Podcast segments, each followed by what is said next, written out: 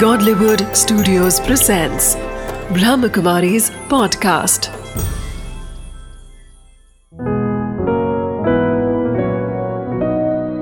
ज़िंदगी बने आसान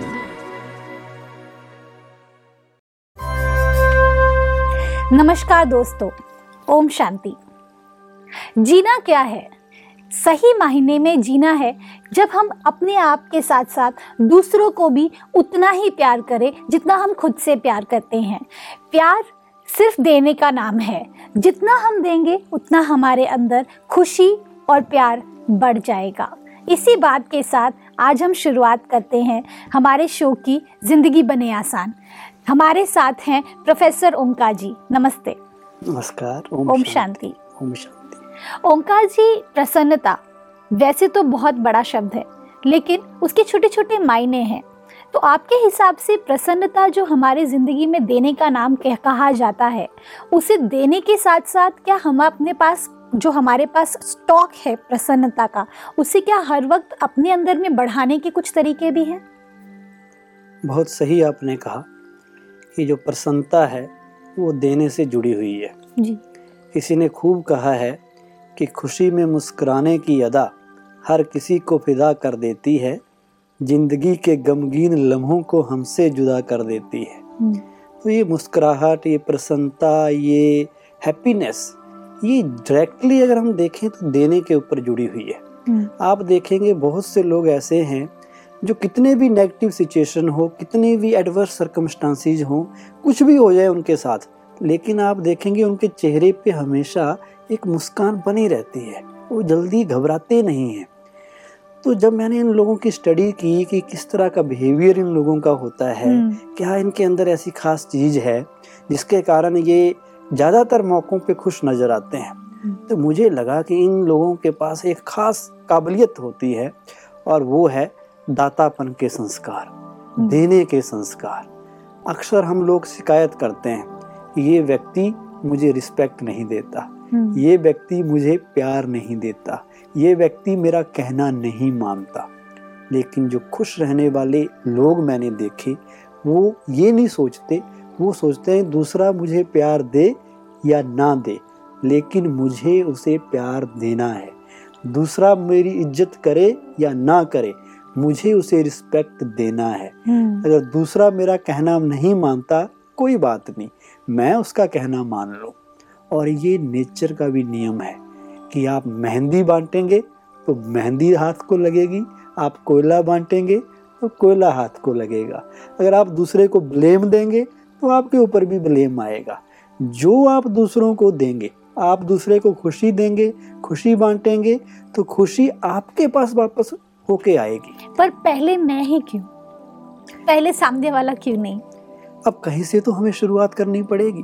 हम्म, दूसरा व्यक्ति हो सकता है हमारी जैसी समझ ना रखता हो हम्म, उसे इस कंसेप्ट का पता ना हो दंत की देने का भाव सबसे बड़ा भाव है वो लेने वाला बन गया हो। लेकिन मुझे अगर अंडरस्टैंडिंग है कि मैं दूँगा तो सामने वाला देगा। अगर मैं दूसरे से प्यार से बात करूँगा तो चांसेस हैं कि वो व्यक्ति चाहे कैसा भी है वो मेरे साथ भी प्यार से ही बात करेगा। अगर मैंने किसी को नमस्ते कह दी तो दूसरा भी इतना तो कॉमन सेंस है कि वो भी नमस्ते का जवाब नमस्ते से देगा। लेकिन हम सोचते हैं कि वो करे उसमें हमारा ईगो आगे आता है। हम्म, लेकिन इसमें ईगो छोड़ के हम सोचें कि मुझे देना है देने का भाव रखना है। आप देख लीजिए नेचर से भी हम बहुत कुछ सीख सकते हैं।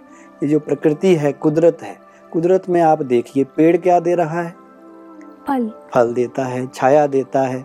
नदी हिमालय से बहती बहती आती है। सबको पानी दे रही है। बिजली भी उसी से पैदा हो रही है। तो उसका काम भी देना है। अब नदी जाती जाती जाती जाती कहाँ मिल जाती है भागती भागती समुद्र में। सारा पानी किसको दे देती है? समुद्र को। समुद्र को। अब नदी को कौन पानी देता है? आप जिसको देंगे ना वो कई गुना करके आपको वापस लुटाएगा। प्रकृति परिस्थितियाँ और परमात्मा। उस व्यक्ति के ऊपर भरोसा करती हैं जो लेकर चीज़ें बांटता है जो देने का भाव रखता है उनको वो और देते हैं क्योंकि उन्हें पता होता है कि इस व्यक्ति को अगर ये चीज़ दी गई तो ये अपने पास नहीं रखेगा ये बांटेगा आगे। और जो बांटने का भाव है शेयरिंग नेचर है दूसरों को देने की नेचर है ये हमें आगे बढ़ाती है। एक मेरे दोस्त हैं वो मुझे बता रहे थे कि जब बचपन में अपनी बात बता रहे थे कि बचपन में मैं बड़े गरीब घर से था मैं हमारे पास ज़्यादा पैसे नहीं होते थे। हम्म। यहाँ तक कि फ्रूट खरीदने के लिए भी पैसे नहीं होते थे। तो वो कह रहे थे कि मेरा सेब खाने का बड़ा दिल करता था। अब सेब के लिए पैसे ही नहीं होते थे। एक बार कहीं से पैसे आए तो वो बाज़ार में से उसने एक सेब खरीद लिया और उसको खाने लगा। जैसे ही खाने लगा उसे याद आई कि उसके घर में तीन भाई और हैं उसके। हम्म। और उसने खाते खाते उन्हें उसको खाया नहीं। उसने सोचा कि उनके पास भी तो सेब नहीं है और उनका भी दिल करता होगा खाने के लिए। वो उस सेब को जेब में डालकर घर ले गया और उसके चार टुकड़े किए। सबको उनका आधा आधा वन फोर्थ हिस्सा दिया और वो कह रहे थे कि जो खुशी पूरा सेब खाने से मुझे मिलती उससे कई गुना ज़्यादा खुशी मुझे एक चौथाई सेब खाने से मिली। क्या बात क्यों मिली? क्योंकि उसने वो बांट के खाया। सबको दे के अपने आप को स्वीकार किया। तो ये जो बांटने की आदत है ये हमें आगे बढ़ाती है। एक बार मैं doctor Abdul Kalam A P J Abdul Kalam हमारे फॉर्मर प्रेसिडेंट उनका लेक्चर सुन रहा था। उन्होंने कहा कि किसी ने मेरे से पूछा कि आपकी ज़िंदगी का सबसे बढ़िया पल which one is the happiest moment of your life hmm. सबसे खुशनुमा पल कौन सा था?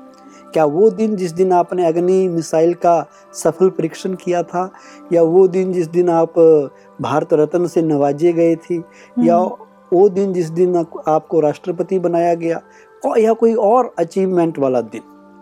तो डॉक्टर कलाम ने जवाब दिया था जो सुनने लायक है।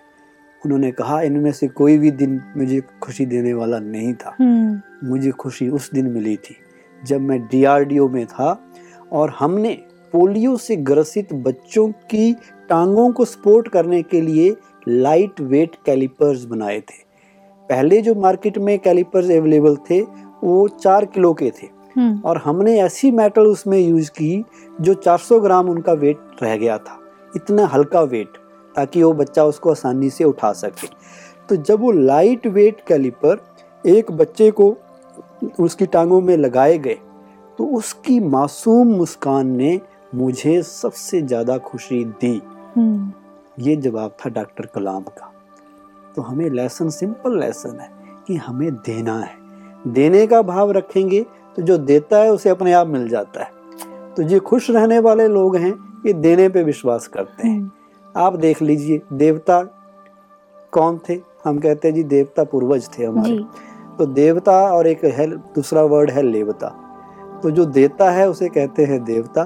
और जो लेता है उसे कहते हैं लेपता। लेवता। भगवान को क्या कहते हैं? दाता। वो भी देता है देवता भी देते हैं। लेकिन हम अभी जो वर्तमान युग में क्या बन गए हैं? लेवता। हर जगह से सोचते हैं यहाँ से भी मुझे मिल जाए वहाँ से भी मिल जाए। तो मांग रहे हैं भिखारी बन गए एक भिखारी तो है जो सड़क पे मांग रहा है भीख और एक भिखारी है जो दूसरे से प्यार मांग रहा है दूसरे से रिस्पेक्ट मांग रहा है दूसरे से सहयोग मांग रहा है। वो भिखारी बन के घूम रहा है। हम्म, लेकिन जो खुश रहने वाले लोग हैं अगर हम चाहते हैं कि हमारे जीवन में भी खुशी आए तो ये देने की नेचर गिविंग नेचर हम डेवलप करें। सूरज हमें क्या देता है? रोशनी। बल्ब क्या देता है? लाइट लाइट गाय क्या देती है? दूध। कुर्सी क्या दे रही है? आराम। जी। हर चीज़ दुनिया में दे रही है। इस दुनिया में जितनी भी चीज़ें बनी हैं वो अपने यूज़ के लिए नहीं बनी हुई है। वो दूसरों के लिए बनी हुई है। Nothing in this world exist for it कुछ भी अपने के लिए नहीं बना हुआ है। जो भी बना है वो दूसरों के लिए बना हुआ है। जी। तो इसका सिंपल सा मैसेज हमारे जीवन में अपनाएँ कि मुझे जो चाहिए मैं चाहता हूँ कि मुझे सब प्यार से बात करें। कोई मुझे डांटे नहीं। कोई मेरे ऊपर गुस्से ना करे। तो जो मैं चाहता हूँ ऐसे तो दूसरा भी तो चाहता होगा। मैं भी दूसरों से प्यार से बात करूँ, दूसरों को रिस्पेक्ट दूँ, दूसरों के ऊपर चिल्लाऊं नहीं, गुस्सा ना करूँ तो ये दुनिया भी अच्छी बन जाएगी, हमारा जीवन भी अच्छा बन जाएगा और खुशियाँ इतनी आएँगी कि बात मत पूछो। जी भाई जी भाई जी कंपैरिजन जो कि आज बहुत ज़्यादा हो गया है कहीं ना कहीं जब एक लड़की दूसरे अपने ससुराल में जाती है तो वहाँ पर भी उसकी ननद होती है, उनके, उसके उसके और भी रिलेशनशिप्स होते हैं। लेकिन एक सास जो होती है, वो कहीं ना कहीं अपनी बेटी की जो क्वालिटीज़ होती हैं, वो अपनी सास, अपनी बहू के अंदर देखना चाहती है कि जो मेरी बेटी करती थी, उससे कई ज़्यादा बढ़कर मेरी बहू करे।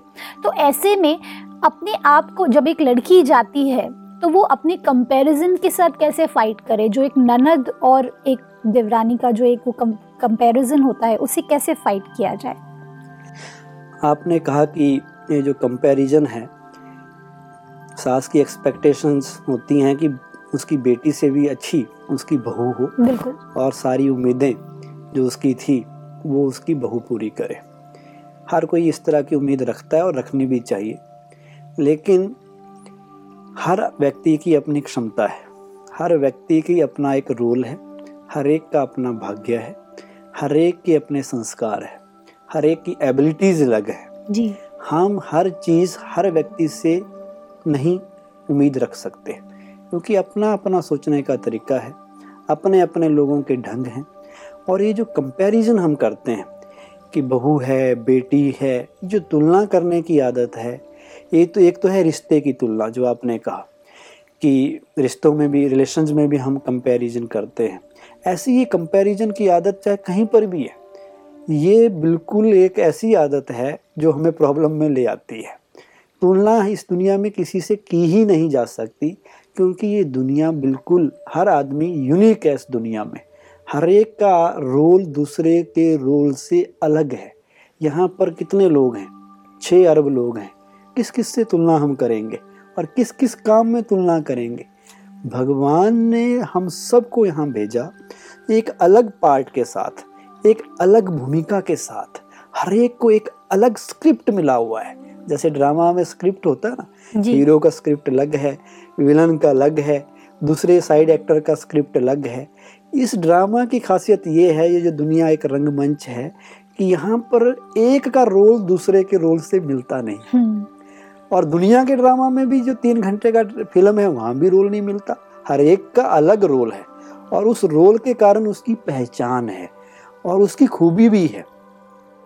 अब हम क्या करते हैं अपनी स्क्रिप्ट और दूसरे की स्क्रिप्ट से कंपैरिजन करने लगते हैं। हम हम्म। देखते हैं ये हीरो है। इसको तो राजा का रोल मिला हुआ है। ये राजा है देखो महल में रहता है अशरफियाँ गिन रहा है हम्म, पैसे ही पैसे हैं। और मेरे को मिल गया बहुत छोटा रोल। तो हमें लगता है कि ये जो राजा है ये रोल मुझे मिल जाता। हम्म, क्योंकि उसके सुख देख रहे हैं हम। सही बात। उसकी बढ़िया बढ़िया चीज़ें देखने में आ रही हैं। अब आप देखो दूसरा सीन देखो। अब वो राजा अभी तो राजा आपको दिख रहा है महल में घूमता हुआ। अब दो साल के बाद उस राजा के ऊपर दूसरे राजा ने हमला कर दिया। हम्म, अब हमला किया वो युद्ध हार गया उसको जंगल भागना पड़ा। अब जंगल में जाके वो इधर उधर भटक के मांग मांग के खा रहा है। अब उसका रोल दूसरा भी तो था। अगर आपने उसका रोल अच्छे वाला तो देख रहे थे लेकिन उसके साथ जो कष्ट थे जो मुसीबत थी अब हम किसी डॉक्टर को देख लें। हमें लगता है कि डॉक्टर कितने पैसे कमा रहा है। हम्म, कितने इसके पास लोग आते हैं। दो मिनट के लिए पाँच सौ रुपये दो मिनट के लिए दवाई लिखाते हैं पाँच सौ रुपये इसकी फ़ीस है। हम सोचते हैं देखो कितना अच्छा पार्ट है। लेकिन उसने जो हार्ड वर्क पीछे किया कितनी मेहनत करके वो वहाँ तक पहुँचा उसको नहीं देखते। हम उसकी अचीवमेंट को कंपैरिजन करते हैं। एफर्ट्स की कंपैरिजन नहीं करते। और अगर तुलना करनी भी है तो उसके पुरुषार्थ उसकी मेहनत से करो कि उस व्यक्ति ने मेहनत की है उस व्यक्ति ने कुछ किया है ज़िंदगी में मुझे भी करना है। फिर तो अच्छी बात है।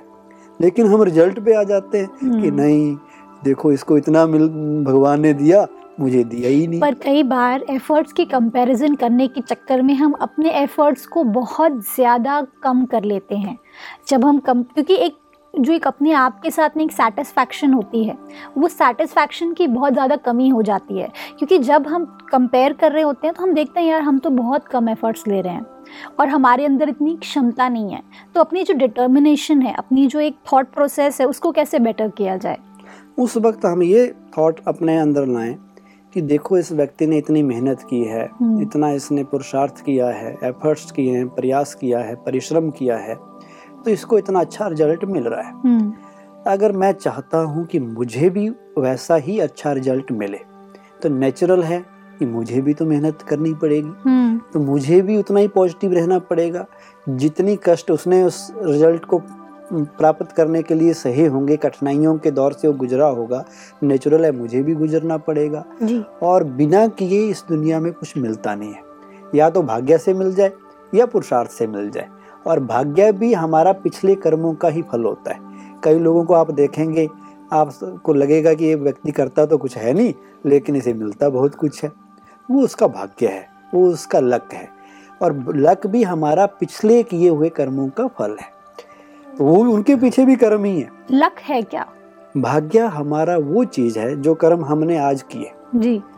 अब ज़रूरी नहीं है कि कर्म का फल अभी मिल जाए तुरंत मिल जाए। हम्म। मैंने आज आपका भला किया तो उसका रिज़ल्ट मुझे उसी सेकंड मेरा भी भला हो जाए। हम्म, ऐसा नियम नहीं है क्योंकि जैसे बीज होता है कई बीज उसी वक्त अंकुरित हो जाते हैं। कई बीज को उगते उगते छः महीने लगते हैं हम्म, साल भी लगता है। एक जगह चाइना में एक ऐसा पेड़ है जो आज लगाओ तीन साल बाद बड़ा होता है। अच्छा। टाइम लगता है। हम्म, उसी तरह कर्मों में भी कुछ सिस्टम बना हुआ है कि हर एक कर्म का फल तुरंत नहीं मिलता। टाइम लगता है। किसी का उसी जन्म में मिल जाता है किसी का अगले जन्म में भी जाके मिलता है। तो जो अच्छे कर्म या बुरे कर्म हमने किए वो हमारे भाग्य को बनाते हैं। अच्छे वो भाग्य हमारे साथ जुड़ा रहता है। आपने पिछले कभी जन्म में अच्छे काम किए हॉस्पिटल खोला किसी को पढ़ाया किसी का कोई भी भला किया अब उसका रिज़ल्ट अभी आपको मिल रहा है। अभी आप किसी अच्छे घर में पैदा हो गए आपको मेहनत करनी नहीं पड़ रही है। भाई जी अच्छे कर्म और बुरे कर्म कौन डिफाइन करेगा? आज जो हम करते हैं कोई भी कार्य उसमें कहीं ना कहीं हम तो ये सोच करके करते हैं कि हम जो कर रहे हैं वो सही है। तो अच्छा और बुरा ये कौन डिसाइड करता है? अच्छा या बुरा ये भी हम ही डिसाइड करते हैं। हर व्यक्ति के लिए अच्छे या बुरे की डेफिनेशन अलग अलग हो सकती है। लेकिन सिंपल सी बात है जो चीज़ आपकी अंतरात्मा आपको अलाउ करती है। यहाँ एक ऐसा सिस्टम लगा हुआ है बैरोमीटर हर आदमी के अंदर। जैसे ही आप गलत करोगे आपकी इनर कॉन्शियस अंतरात्मा आपको बाइट करेगी। हम्म, मान लो आपने किसी को कुछ कष्ट दिया। जैसे ही आप कष्ट दोगे आपको अंदर से आवाज़ आएगी तुमने गलत किया। ये हर एक के साथ लगा हुआ है। वहीं से आपको पता चल जाएगा कि ये काम ठीक था या गलत था। हाँ बार बार करते करते गलत काम करते करते वो आप अपनी अंतरात्मा का गला इतना दबा देते हो कि बाद में आपको पता ही नहीं चलेगा कि आप क्या कर रहे हो। सपोज़ एक क्रिमिनल है जब फ़र्स्ट टाइम वो किसी को मारेगा उसको रात को नींद नहीं आएगी। हम्म, उसे लगेगा कि बहुत बड़ी गलती उसने की है कि उसने किसी के ऊपर गोली चला दी या किसी को चाकू से मार दिया। चाहे वो पुलिस की नज़र से बच भी गया लेकिन अंदर से उसकी आत्मा उसको जीने नहीं देगी। अब एक बार मर्डर किया, दो बार किया, दस बार किया, धीरे धीरे करते करते उसकी आदत में ऐसा शुमार हो जाएगा कि उसे पता ही नहीं चलेगा कि वो कर क्या रहा है। लेकिन फिर भी कहीं ना कहीं से अंदर की आवाज़ कभी ना कभी आती ज़रूर है कि ये काम सही है, ये काम गलत है। तो वही अच्छाई और बुराई की डेफिनेशन है। अच्छा कर्म वो है जो मुझे भी सुख दे, साथ में दूसरे को भी सुख दे और समाज को अच्छा करे। बुरा कर्म वो है जो मुझे भी प्रॉब्लम में डाले, दूसरे को भी प्रॉब्लम में डाले और कहीं ना कहीं सोसाइटी को भी पॉल्यूट करे। ये अच्छाई और बुराई की सिंपल सी डेफिनेशन है। भाई जी, अच्छे कर्म, कहते हैं कि जब अच्छे कर्म करते हैं तो हमारा आगे हमको बहुत ज़्यादा अच्छा फल मिलता है। लेकिन कई बार हम अच्छा करते हुए भी हमेशा दुखी ही रहते हैं। क्योंकि हम तो कर रहे हैं अच्छा लोगों के लिए, लेकिन हमारे साथ कुछ भी अच्छा नहीं हो रहा। तो ऐसे में क्या सोच करके हम अपने आप को मोटिवेटेड रखें? क्योंकि कहीं ना कहीं जब हम रिज़ल्ट देखते हैं तो हर बार हम हताश हो रहे हैं। हम तो वन साइडेडली सबके लिए अच्छा कर रहे हैं, लेकिन मेरा तो कुछ भी अच्छा ही नहीं हो रहा। तो ऐसे में अपने आप के साथ में वो क्या ऐसी बातें करें जिससे लगे कि नहीं, जो मैं कर रहा हूँ, वो सही है? अपने आप के साथ में वन साइडेडली कैसे हमेशा खुश रहें? ये भी बहुत अच्छी बात आपने कही कि बहुत दफ़ा ऐसा होता है कि हम तो अच्छे काम कर रहे हैं दूसरे का भला कर रहे हैं दूसरे को आगे बढ़ा रहे हैं। लेकिन हमें अपना अच्छा होता हुआ नज़र नहीं आता। कई बार ऐसी सिचुएशन से गुजरना पड़ता है। जी।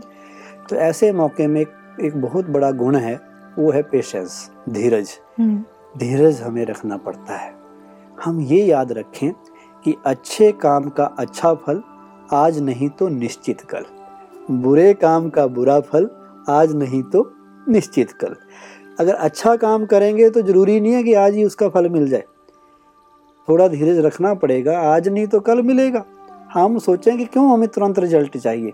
हम रिज़ल्ट पे जाए ही ना। जो गीता का बहुत बढ़िया श्लोक है, उसको अगर हम याद रख लें कर्मने बाधिकारस्ते माँ फलेशु कदाचन।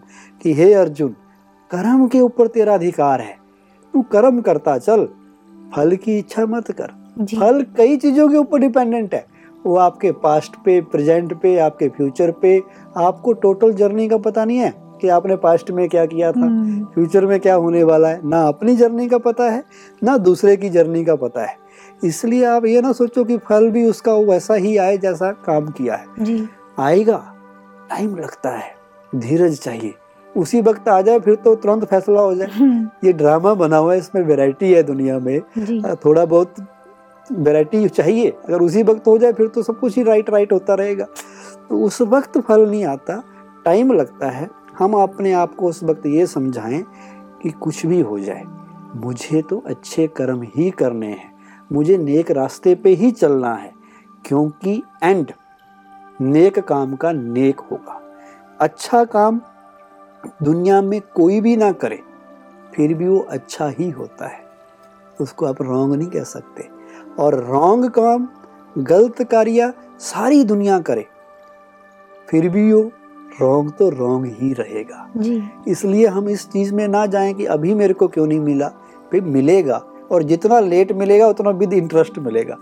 इसलिए इसमें खुश रहे कि आपने अच्छा काम किया और उसका ब्याज बढ़ता जाएगा बढ़ता जाएगा और अच्छी तरह से आपको मिलेगा। अचानक आपकी लॉटरी निकल आएगी।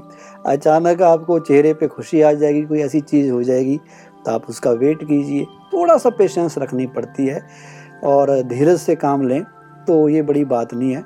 और हम ये सोचें कि भला होगा ही होगा। जो दूसरे का भला करता है, उसका भला होगा ही होगा। ये विश्वास हमें रखना चाहिए और इसी विश्वास के साथ आगे बढ़ना चाहिए। भाई जी, आज जब एक लड़की दूसरे ससुराल में जाती है तो अपनी सास के अंदर अपनी माँ को देखना चाहती है।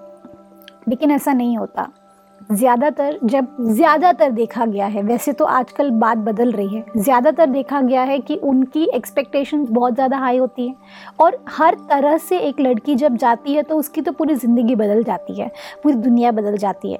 ऐसे में अपने आप को क्या ऐसी बातें कहे जिससे खुद को भी एक हिम्मत मिले और दूसरों को एक साथ में अप्रिशिएट करके वो आगे भी बढ़ सके? देखिए बात ऐसी है कि जब कोई व्यक्ति दूसरे के पास गया उसकी शादी हुई जी।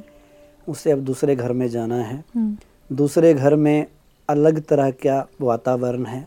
अलग सोच के लोग भी हो सकते हैं क्योंकि इस दुनिया में वैरायटी है। हम्म, जितना प्यार लाड हमें अपने माँ बाप के घर में मिला ज़रूरी नहीं है कि आप दूसरे के घर में भी जाएँ और वहाँ पर भी आपको वही चीज़ें मिलें। वहाँ की कंडीशंस अलग हैं। हम्म, अब हमें ओपन हार्ट के साथ उन्हें एक्सेप्ट करना है। अब हम दूसरी जगह गए अब उनकी नेचर को समझना है उनके संस्कारों को समझना है उनकी हैबिट्स को समझना है और उनके साथ तालमेल बनाना है। और तालमेल बनाने के चक्कर में लेकिन अपनी गुड क्वालिटीज़ को नहीं छोड़ना है। हम्म, अगर आपके अंदर अच्छी क्वालिटीज़ हैं उनके आगे कंप्रोमाइज नहीं करना है। हाँ अब उनकी नेचर कुछ और तरह की है वो गुस्सा कर रहे हैं एक्सपेक्टेशंस भी ज़्यादा हैं। तो धीरे धीरे उनके नेचर को अंडरस्टैंड करके उनको रिस्पेक्ट देते हुए हम ये सोचे कि अब इनके साथ रहना तो है ही। अब आए हैं सब कुछ करके शादी हुई है तो एडजस्ट करने की जो नेचर है एडजस्ट जहाँ प्यार होता है वहाँ एडजस्टमेंट हो जाती है। चाहे क्या कितने भी विरोधी विचार हों अलग अलग तरह की सोच भी हो प्यार जहाँ पर है वहाँ एडजस्टमेंट करना मुश्किल नहीं है। तो हम सोचें ये मेरा घर है अब मैं जहाँ आई हूँ वो घर मेरा है और इस घर को अच्छा बनाना इसको हैप्पी होम बनाना मेरी जिम्मेवारी है। चाहे कैसी भी सास है हम्म, कैसे भी पति देव हैं ननद जो भी है जैसी भी है लेकिन वो मेरे अपने हैं। अब मैं इस घर में आई हूँ ये सब मेरे हैं। ये चाहे गलत भी व्यवहार करें मुझे उसे एक्सेप्ट करके प्यार की शक्ति से उनको बदलना है। और उनकी उम्मीदें जो हैं उन उम्मीदों को पूरा करने के लिए अगर अच्छी उम्मीदें वो रखते हैं मेरे से कि मैं उनकी सेवा करूँ, उनको टाइम पे कोई चीज़ें भोजन बनाऊँ या जो भी ये रिलेशंस को अच्छी बना के रखूँ वो मेरी रिस्पॉन्सिबिलिटी है। तो मुझे एक आइडियल बहू बनना है एक आदर्श बहू बनना है। ये सोच के साथ हम उस घर के अंदर जाएँगे तो नेचुरली है कि उनको अच्छा लगेगा और वो भी आपको खुले हृदय के साथ स्वीकार करेंगे और आपस में एक अच्छा तालमेल बन के आपका घर बिल्कुल बढ़िया मंदिर की तरह बन जाएगा। बिल्कुल ठीक कहा भाई जी आपने। कंपैरिजन जो है ये बहुत बड़ा शत्रु है। इसके लिए सबसे बड़ा हथियार है अपने आप को और दूसरों को एक समान समझना। जितना हम अपने आप से प्यार करते हैं उतना ही हमें दूसरों से भी प्यार करना है। लेकिन कंपैरिजन करने से आपका कुछ भी भला नहीं होगा। थैंक यू भाई जी थैंक यू ओम शांति। ओम शांति। देखा दोस्तों सूरज की रोशनी जिस तरह पूरी दुनिया को रोशन करती है, उसी तरह आपकी एक छोटी सी मुस्कान आपके आसपास के सभी लोगों को रोशन कर देगी। बस आपको मुस्कुराने की देर है और आप देखेंगे सब कुछ आपके पास, आपके आसपास बदलने लगेगा। इसी सोच के साथ हम कल फिर मिलेंगे। मुस्कुराते रहिए, खुश रहिए और सदा बांटते रहिए। ओम शांति।